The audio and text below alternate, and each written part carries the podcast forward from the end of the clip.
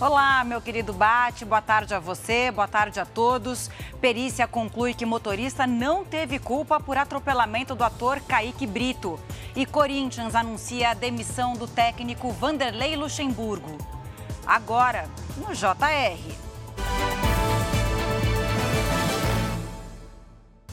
Oferecimento Consórcio Bradesco. Conquiste sua casa nova sem juros e sem entrada. Um laudo pericial confirma que o motorista que atropelou o ator Kaique Brito no Rio dirigia abaixo da velocidade máxima permitida no momento do acidente. Com esse resultado, a polícia concluiu o inquérito e arquivou o caso. A gente vai com a Natália Dovigo, que tem os detalhes. Boa tarde, Natália. Boa tarde, Camila, e a todos que nos assistem. O flagrante do acidente registrado por câmeras de segurança ajudou os agentes da perícia, os peritos, a concluírem este laudo, que comprovou que o motorista dirigia a uma velocidade de 48 km por hora, que é abaixo da máxima permitida na via, que é de 70 km por hora. Os peritos também concluíram que o motorista não teve tempo hábil para evitar o atropelamento.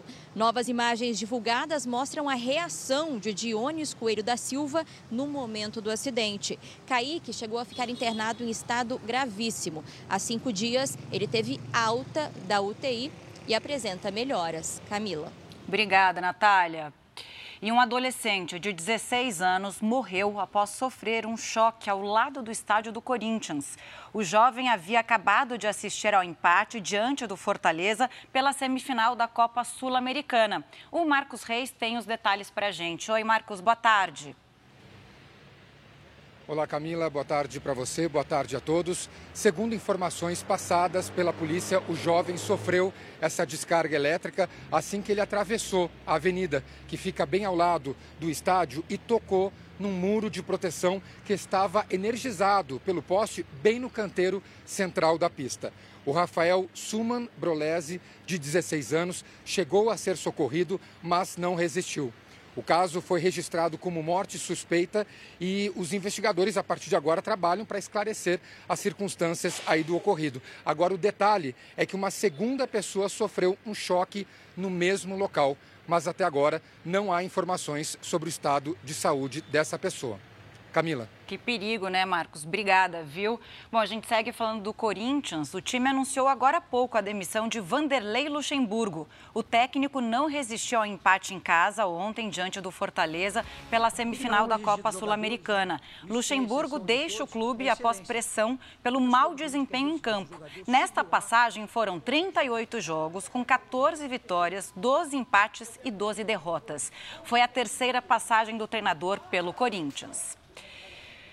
E olha só, o Lago Guaíba atingiu o maior nível desde a enchente histórica de Porto Alegre, que aconteceu em 1941.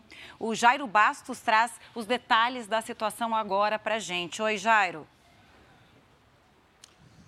Olá, Camila, boa tarde para você, a todos. Pois é, a Prefeitura fechou as 14 comportas que fazem parte do sistema de proteção contra as enchentes aqui em Porto Alegre. Mesmo assim, muitos pontos da orla do Guaíba estão debaixo d'água. O nível do lago atingiu agora à tarde 3 metros e 18 centímetros.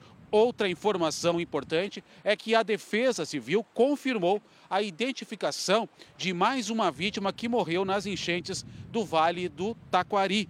Com isso, chegou a 50 o número de mortos. Ao todo, 107 municípios do Rio Grande do Sul foram afetados pelos temporais e pelo menos 490 pessoas estão fora de casa. Camila. Obrigada, Jairo. Bom, agora você segue com informações dos temporais em São Paulo. É com você, Bate.